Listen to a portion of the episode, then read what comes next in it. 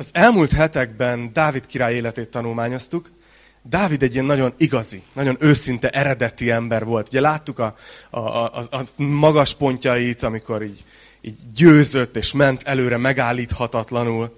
És aztán láttunk jó néhány olyan esetet is, főleg így a múlt héten, amikor Dávid megingott és hibázott. És olyan jó, hogy le vannak írva. Nem tudom, hálásak vagytok ezért hogy a Biblia az nem egy olyan könyv, ami rátesz egy ilyen Instagram filtert a bibliai szereplők életére, és csak a jó van leírva, hanem ott vannak a bukások, a durva, kemény dolgok.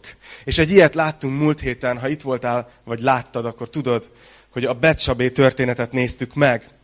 Ami úgy kezdődött, hogy Dávid nem volt a helyén királyként nem volt ott a csatában, hanem otthon aludt a palotája tetején napközben, fényes nappal. És este felé, amikor fölkelt, akkor meglátott egy nőt, aki, aki mesztelenül fürdözött a ház tetején. Ja igen, a mai tanítás is 18 kar, karikás lesz, tehát hogy gyerekek, ha szeretnétek, akkor vagy bírjátok a gyomorra. Szóval a lényeg az, hogy meglátott egy nőt, magához hozatta és lefeküdt vele, és utána, amikor kiderült, hogy a nő teherbe esett, akkor még megpróbálta eltussolni az ügyet, és amikor ez nem sikerült, akkor végül megölette a nőnek a férjét. Emlékeztek erre a brutális, ilyen, mondtam, hogy olyan, mint egy ilyen, ilyen csúszós balatoni csúszda, ami megy lefelé egy spirál, és egyre mélyebbre ment Dávid ebben a történetben. És a végén megtért.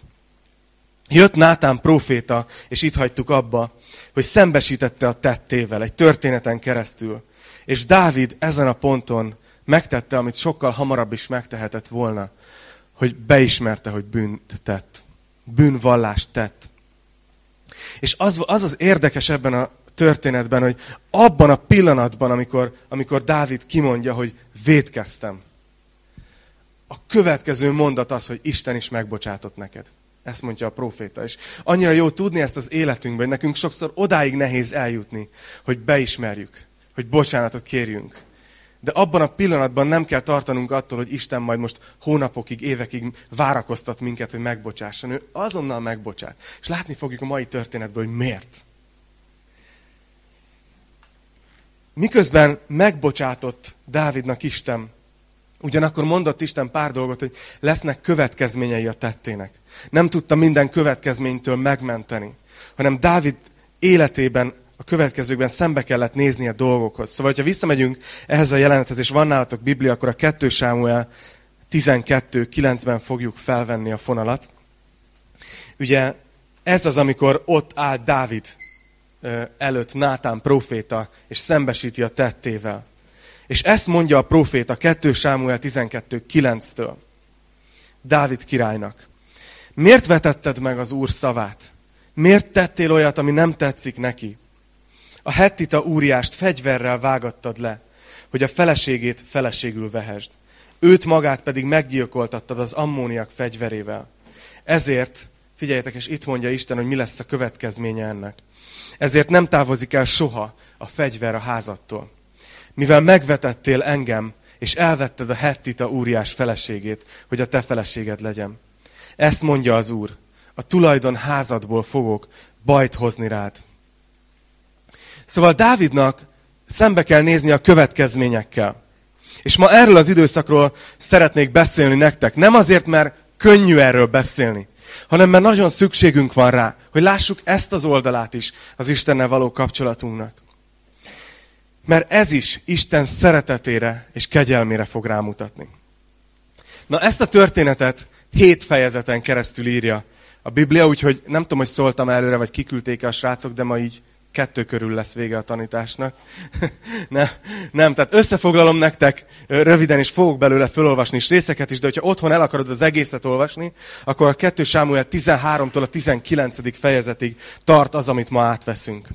Szóval, ahogy mondtam, Dávid ott hibázott, hogy ott kezdődött a hiba, nem, az, nem, úgy, nem akkor kezdődött a hiba, amikor meglátta Betsabét, hanem húsz évvel korábban. Amikor megvetette Istennek a házasságra vonatkozó tervét, több feleséget is elvett, és ezért a családja elég keszekusza lett.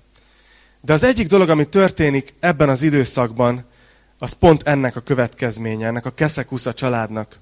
Az egyik legsötétebb pecsét, Dávid családjának a történetén, amiben szerintem bele sem tudunk gondolni, hogy ez milyen lehetett átélni, amikor a, az egyik fia, Amnon, megerőszakolta a saját féltestvérét. Lehet, hogy itt ültök, és azt gondoljátok, hogy hát a mi családunk az nem egy matyó hímzés. Hát, Dávid családja nem volt egy matyó hímzés. És itt nem állt meg a történet, hanem a lánynak az édes testvére, Absolon, Dávidnak ugye egy másik fia, amikor hallotta, hogy mit tett a féltestvére a hugával, akkor elment és meggyilkolta, bosszút állt érte. Szóval testvérgyilkosság is történt itt ebben a családban. Amit Isten mondott, hogy a saját házadból jön rád baj, az Dávid látta bekövetkezni. De itt még nincs vége, az a baj. Ennek a történetnek. Absolon tudta, hogy Dávid a király nem fogja csak így behunni a szemét és szőnyeg alá söpörni azt, hogy ő a, a féltestvérét megölte. Dávid hivatalból sem tehette meg, igaz, királyként, hogy, hogy szemet huny a testvérgyilkosság felett.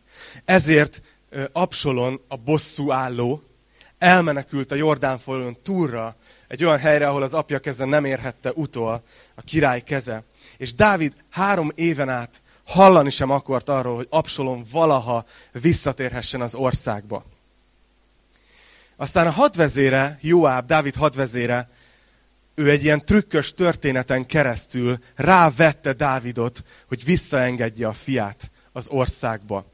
És visszajöhetett, Absolon a bosszúálló, három év után jutott el Dávid erre a pontra, de Dávid kikötötte, hogy soha többé nem akarja látni a fiát. Nem jöhetett Jeruzsálembe, hanem kijelölt egy várost, és azt mondta, hogy ott legyen. Ott lehet, de ide ne jöjjön, a szemem elé ne kerüljön. És amit itt látunk, az egy nagyon durva dolog. Jó, ha megértitek. Hogy, hogy Dávid ejtette a, a vádat királyként. Tehát politikai vezetőként, ha úgy tetszik, amnestiát adott Absolonnak a tettéért. De mint apa, mint édesapa, nem tudott megbocsátani a fiának azért, amit tett. És ami, ami ezután történik, az, az ennek a következménye, hogy Dávid nem tudott megbocsátani. Absalom visszatért Izrael területére, abba a városba, ami ki volt neki jelölve, de folyamatosan azzal az érzéssel élte a mindennapjait, hogy az édesapja eltaszította magától. Ezért a következő négy évben egyre erősödött benne a keserűség Dávid iránt, az apja iránt. Egészen addig, amíg azt írja az ige, hogy konkrétan ez a fiú meggyűlölte az apját. És úgy döntött, hogy elég volt Dávidból. És Dávid trónjára tört. Tehát az apja trónját akarta megszerezni. Ezért kitört egy polgárháború, és Dávidnak az életét mentve, tehát a királynak az életét mentve kellett menekülnie Jeruzsálemből az udvarával együtt. És hosszú évtizedek után Dávid ugyanott találja magát, ahol annyira sok időt töltött, és ahol láttuk. Dávid megint a pusztában van. Ez nem egy könnyed tanítás. Ez nem egy könnyed történet. De óriási mélységek vannak benne, hogy, ahogy lefejtjük a rétegeket, hogy mi történik itt a lelkekben, a szereplőkben. Hogy látjuk azt, ezt a kemény Dávidot. Ebben a történetben összpontosul Dávid három nagy bűnének a következménye. Ebben a pusztai időszakban, hogy újra ott van a pusztában, és bujkál a fia elől, aki az életére tör. Egyrészt ez következménye az ő házasság törésének. Hogy a családja diszfunkcionálissá vált. Következménye annak a gyilkosságnak, ami, ami történt, amit ő megtett. De talán itt a harmadik legnagyobb hibája Dávidnak, amit látunk, az a meg nem bocsátás. Néha azt gondolnánk, hogyha most én kitöltetnék itt egy tesztet, hogy szerintetek melyik a nagyobb bűn? A házasságtörés, a gyilkosság, vagy ha nem bocsátasz meg valakinek. Nem tudom, hogy, hogy melyiket karikáznátok be. De én úgy látom, hogy a történet szempontjából itt az, hogy Dávid nem tudott megbocsátani, az volt az a dolog, ami a legsúlyosabb következményekkel járt. És mondom is, hogy mivel. Azért tragédia ez, mert, mert Dávid, ugye éppen, éppen múlt héten láttuk, hogy, hogy kegyelmet kapott Istentől, igaz? Tehát, hogy ő jött, büntet, elesett, bocsánatot kért, és Isten megbocsátott neki. És amikor a fia büntesz, akkor Dávid nem tud a fiának megbocsátani. Nem tudta azt a kegyelmet továbbadni a fiának, amit, amit, amire ő is rászorult, és ami, amire neki is szüksége volt. És keresztényként egy óriási tanulság van ebben nekünk. Mert keresztényként mi nem abban hiszünk, hogy a keresztények azok az emberek, akik morálisabbak, erkölcsösebbek, jobbak, etikusabbak, szeretőszívűbbek, jobbak, okosabbak, szép, szebbek, szépebbek. De nem ebbe hiszünk keresztényként. Keresztényként a hitünk az, hogy Isten nekünk megbocsátott. Hogy, hogy el van engedve a vétkünk, el van engedve a tartozásunk. Egy igazi keresztény az, az alázatos. Nem nagy az arca, mert tudja, tudja, hogy, hogy Isten megbocsátott neki. A megkegyelmezettek státuszában vagyunk. Visszatérünk még erre, de, de folytatom itt a történetet, ahogy összefoglalom, hogy mi történik a pusztában Dáviddal, ahogy az egész udvarával menekül a fia elől, aki közben Jeruzsálemet elfoglalta. Nagyon érdekes, hogy mi történik ott pusztában Dáviddal. Isten senkit nem visz a pusztába cél nélkül. Lehet, hogy, lehet, hogy ma egy olyan helyen vagy, hogy egy pusztai időszakon mész át szellemileg, lelkileg. Tudd, hogy ez nem véletlen van. Tudd, hogy ez azért van, mert Isten beszélni akar a szíveddel. Ahogy itt Dávidnak a szívével is beszélni akar. És három dolgot látunk. És ezekben így Dávid megpuhul. Isten kezében. Egyrészt jön egy ember, aki, aki távolról követi őt. Képzeljétek el ezt a jelenetet. Absalon elfoglalta Jeruzsálemet, Dávid az udvarával együtt menekül a pusztában, és jön egy ember bizonyos távolságra, és egyfolytában egy ilyen megafon volt nála, na jó, talán nem volt akkor még megafon, de egyfolytában üvöltötte az átkokat Dávidra. Átkozta őt, egyfolytában.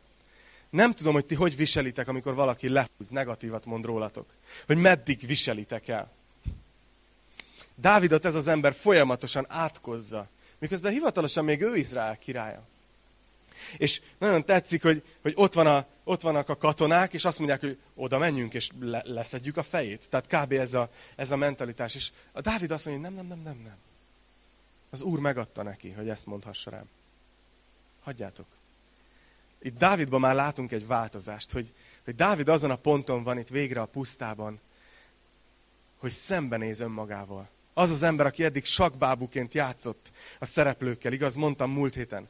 Te elmész, téged elküldetlek veled, lefekszek, téged megöletlek. Tehát, hogy Dávid így bánt az emberekkel. És most itt van egy ember, aki őt átkozza, és azt mondja, hogy hagyjátok.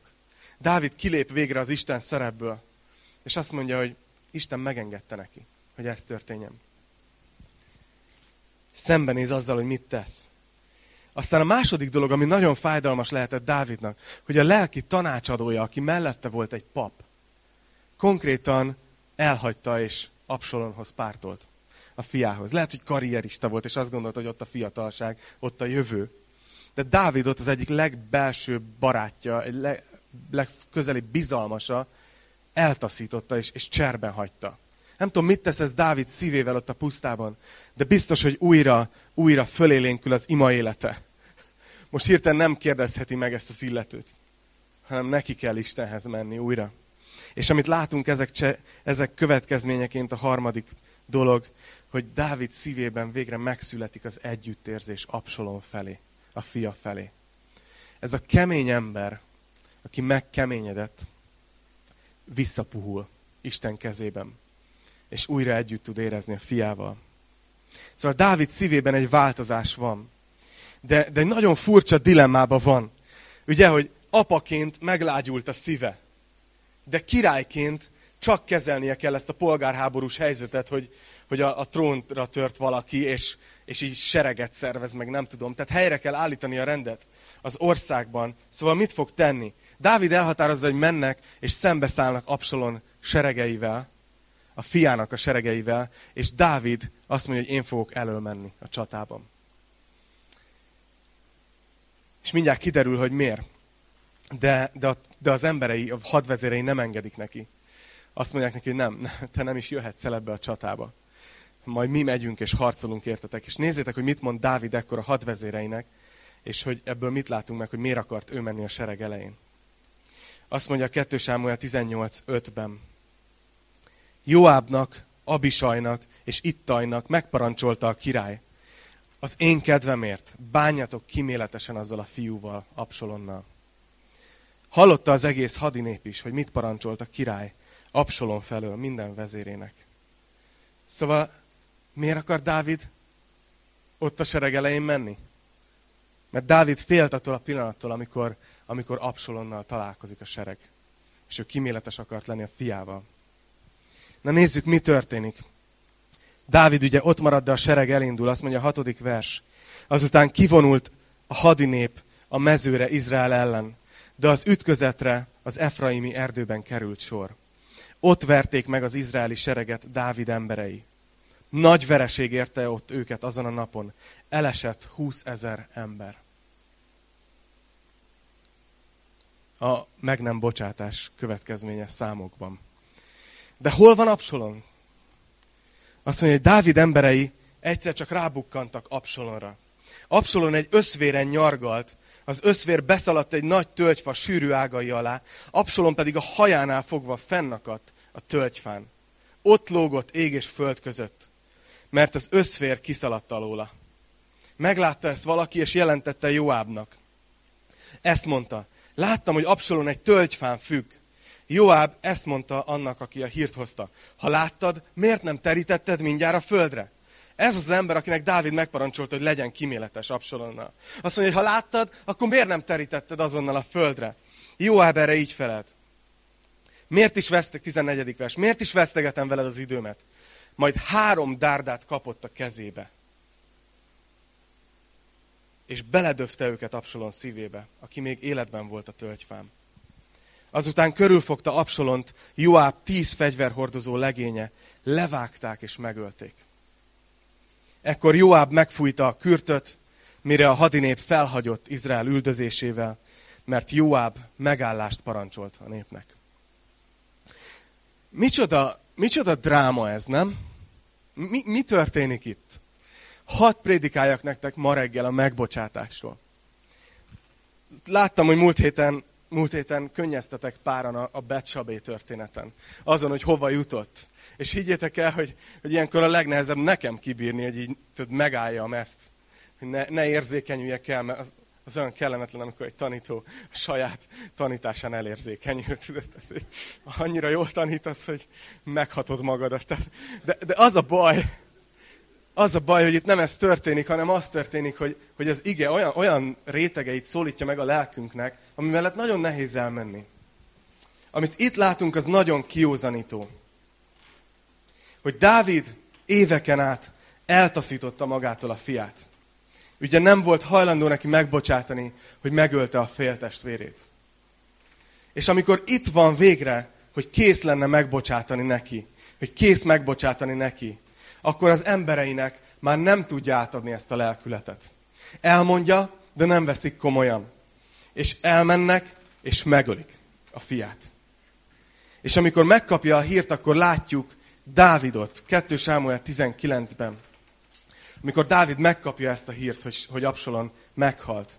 Azt mondja, hogy a király megrendült, és sírva ment föl a kapu fölötti helységbe. És miközben ment, ezt mondogatta, fiam Absalon, Fiam, fiam, Absalom.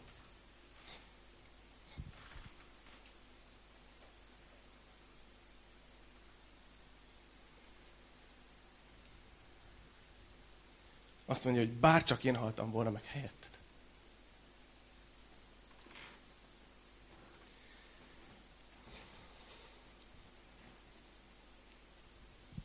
Itt látunk egy édesapát, aki nem tudott megbocsátani. És amikor megtette, késő volt.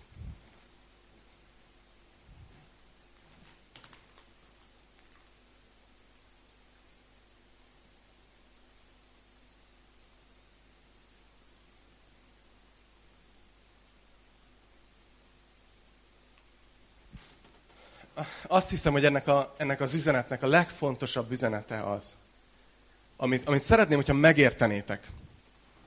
Mert, mert ennek nagyon nagy hatással van a, a mi életünkre. Hogy a meg nem bocsátás az egy ördögi kör.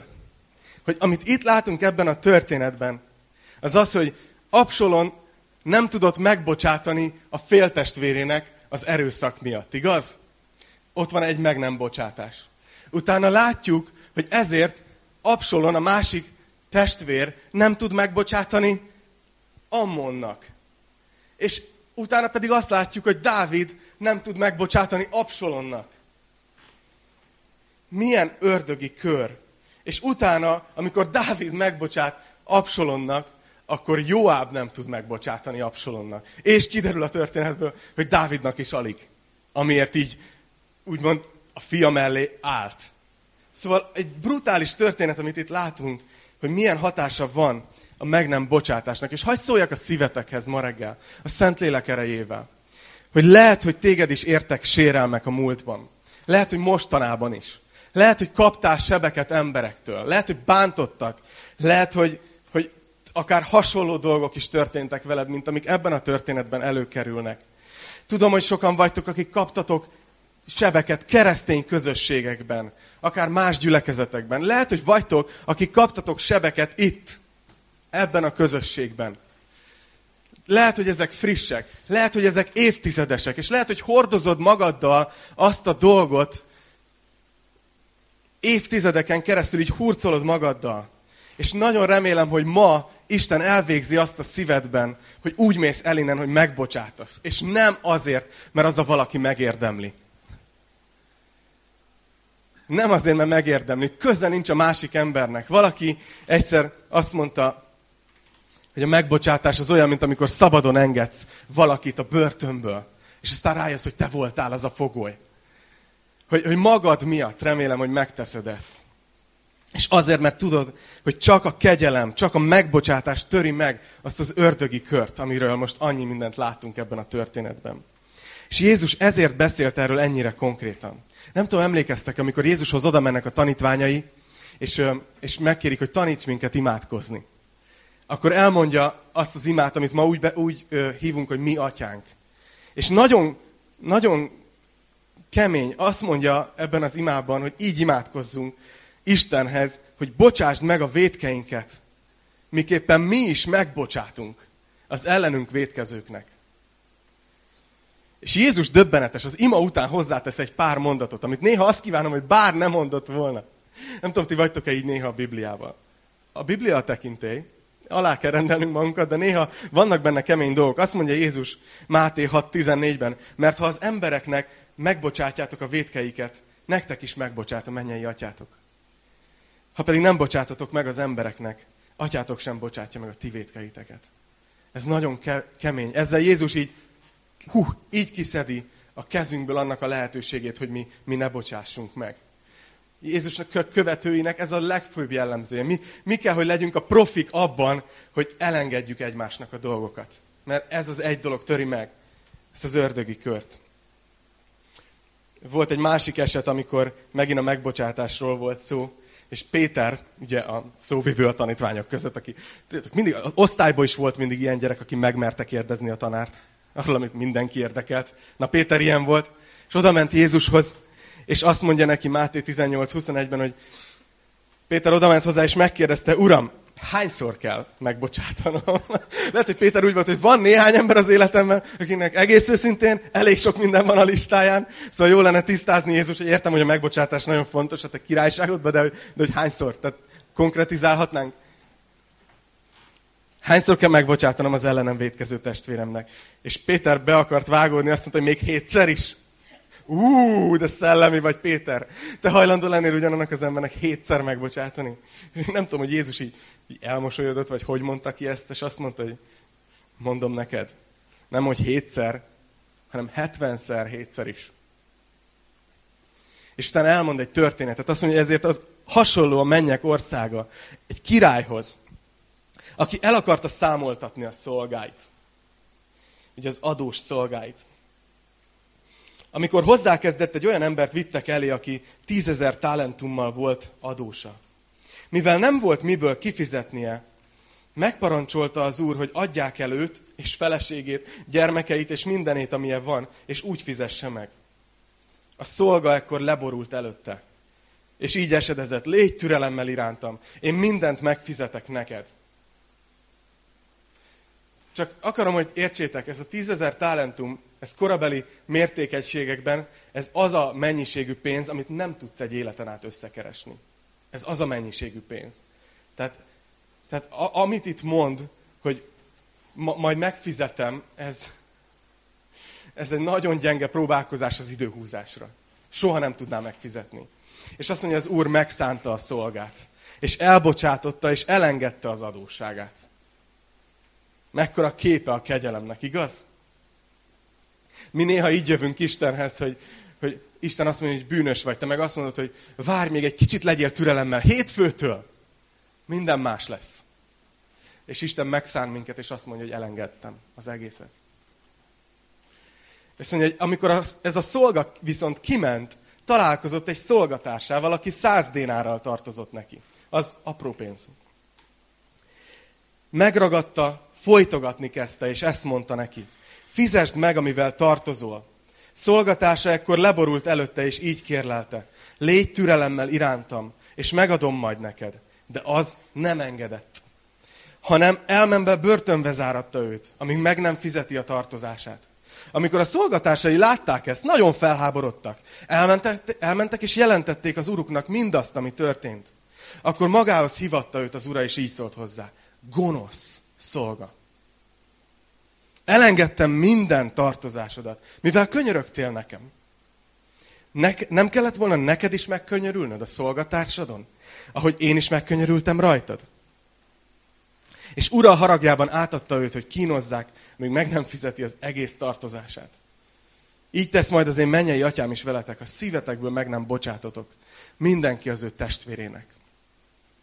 Hú, Jézus radikális. Úgy tűnik, hogy ez a megbocsátás dolog Istennek, ez nem egy olyan téma, mint, mint amit azt mondhatnánk, hogy hát benne van a Bibliában, lehet így is értelmezni, lehet úgy is értelmezni, vitatkoznak a teológusok, nem tudjuk, hogy ez a megfelelő idő-e. Úgy tűnik, hogy ez a megbocsátás Jézus gondolatvilágában, az ő királyságában, ez kötelező és alap. És ez egy kicsit így mellenvág minket. Mert, mert igazából, ha belegondoltok, a, a, olyan kis genyák vagyunk, hogy így olyan jól esik egymásnak föntartani. Olyan, olyan jól esne időnként behajtani. Olyan jól esik visszadöfni, amikor lehetőségünk adódik. Olyan jól esik. És Jézus azt mondja, én egy másik fajta országot építek. Az én országom az a kegyelmen alapul, az elengedésen, a megbocsátáson. És hogy ennek az alapja az, amit én teszek meg értetek, hogy én mindent elengedek nektek. Én kegyelmes vagyok veletek. De cserébe azt kérem, hogy ti is legyetek azok egymással.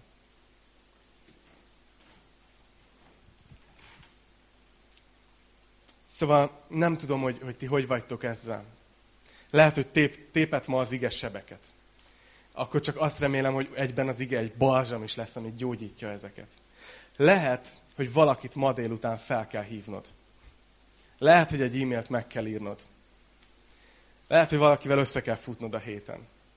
Nagyon fontos, hogy lássátok azt, hogy azért van szükségünk a megbocsátásra, hogy szabadok legyünk.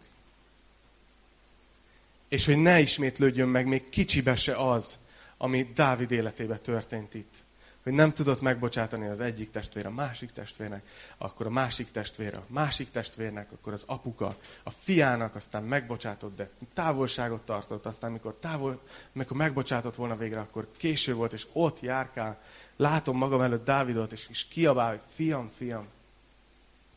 Mert, mert késő volt. Úgyhogy ne legyünk így. És ezért fogjuk most is úgy zárni a tanítást, hogy úrvacsorázunk. Minden alkalommal úrvacsorázunk. Tudjátok miért? Mert Jézus királysága a kegyelme, kegyelmen alapul, és az úrvacsora a jelképe. Az úrvacsora az, ami emlékeztet minket. Olyan sokszor elmondtam nektek, de nem unom meg. Olyan sokszor elmondtam nektek, hogy az úrvacsora először is azt mondja a szemünkbe, amikor látod azt a szőlőlét, ami Jézusnak a kiontott vérét jelképezi. És látod a pászkát, ami Jézusnak a kereszten megtöretett testét jelképezi. Az ő halálát jelképezi az úrvacsora. Valami bizarr szekta a kereszténység, hogy ilyen dolgokat vesz magához? Nem hiszem. Hanem egy olyan hitünk van, hogy azt mondja az úrvacsora a szemünkbe, hogy bűnös vagy. Mert amit tettél az életedben, az olyan súlyos, hogy halált érdemel. Ez a Biblia üzenete. De azt is mondja az úrvacsora, hogy volt valaki, aki annyira szeretett téged, hogy nem akarta, hogy te haj meg bűneidért, hanem helyetted meghalt. Hogy ennyire szeretve vagy. És látjátok, hogy hogy tesz minket vissza ez az úrvacsora? Arra az egyszerű pontra, oda az origóra. Hogy se félelem ne legyen bennünk, hogy mi lesz a halál után, mert tudjuk, hogy meg vannak bocsátva a bűneink. De se nagyképűek ne legyünk és büszkék. Mert tudjuk, hogy az egyetlen dolog, ami miatt ott leszünk a mennyben, az Jézus Krisztus vére, és az ő elvégzett munkája a kereszten, és az Isten megbocsátása. Úgyhogy kérném a dicsőítő csapatot, hogy gyertek, és ahogy éneklik a következő két dalt, urvacsorát fogunk venni, emlékezünk erre. Szeretnék annyit mondani nektek, hogyha esetleg, ha esetleg úgy vagy itt, hogy nem hiszel még Jézus Krisztusba, vagy nem vagy benne biztos, hogyha most, ma este véget érne az életed, akkor te a mennybe mennél. Ha esetleg van bárki, aki ezt hallgatja, akár itt, akár az interneten keresztül, és így vagy, szeretném, ha tudnád, hogy Isten nem azt várja tőled, hogy megjavítsd az életedet. Isten nem azt várja, hogy, hogy rendes ember legyél, hanem Isten egy dolgot vár, hogy, hogy fogadd el az ő megbocsátását, amit, amit a kereszten szerzett meg. Hogy csak, csak engedd el a büszkeségedet, ismerd be Isten előtt, hogy bűnös vagy, és fogadd el az ő megbocsátását, és utána lesz erőd megbocsátani másoknak. Úgyhogy ahogy jön az úrvacsorát, majd körbeadjuk, ilyen tálcákon szoktunk, hogyha szeretnél ma hozni egy ilyen döntést, hogy Jézusnak adod az életedet, és őt fogod követni, akkor imádkozz, kérj bocsánatot a bűneidért, mondd Istennek, hogy mostantól te leszel az Úr. Jézus, mostantól te vagy a megváltom. És vedd az úrvacsorát, fogadd el az ő kegyelmét és a bűnbocsánatát. Jó, imádkozzunk. Atyám, köszönjük neked azt, hogy igazán nincsenek is szavak. Csak azt köszönöm, hogy, hogy, hogy ilyen vagy. Hogy ilyen Isten vagy. Annyi mindenre fölépíthetted volna a te országodat, Jézus. Lehetett volna ez egy igazságos ország, ahol mindenki megfelel azért, amit tett. És mindenki el van számoltatva. De te eljött úgy döntöttél, hogy a kegyelmedre építed a te országodat, a megbocsátásra. És Uram, köszönöm, hogy ezt azzal kezdted, hogy nem elvártad tőlünk, hanem te bocsátottál meg nekünk. És ez neked nagyon sokba került a te véredbe. De köszönjük, hogy vállaltad ezt, Jézus, és ahogy most úrvacsorázunk, szeretnénk rád emlékezni, Mesterünk. Szeretnénk téged felemelni a szívünkben, és megköszönni neked hálás szívvel, hogy te ezt megtetted értünk. De ugyanakkor szeretnék imádkozni is a gyülekezetért, hogy, hogy adj nekünk erőt arra, hogy mi is ugyanígy tehessünk a szolgatásainkkal, más emberekkel. Hogy mi is elengedhessünk mindent. Kérlek, adj ehhez erőt nekünk. Kérlek, hogy segíts, hogy bátoríthassuk egymást ebben, hogy amikor hallunk valakiről valamit, akkor így ne az legyen bennünk, hogy kibeszéljük és felerősítjük a bűnét, hanem hogy, hogy, hogy takarjuk el. Uram, köszönjük neked az úrvacsorát, és köszönjük, hogy ez, ez a dolog, amit te megtettél a kereszten, ez, ez csak a kezdete volt mindannak, amit teszel. Mert harmadnapon kijöttél a sírodból, és ma is élsz. És egy nap újat teszel velünk ebből az úrvacsorából, a te királyságodban. És addig is, amíg ez eljön láthatóan. Kérlek, hogy építsd a te országodat, akár olyan emberekkel, akik ma döntik el, hogy hisznek benned, és téged fognak követni az életük hátra levő részében. Jézus, a te nevedben imádkoztunk. Amen.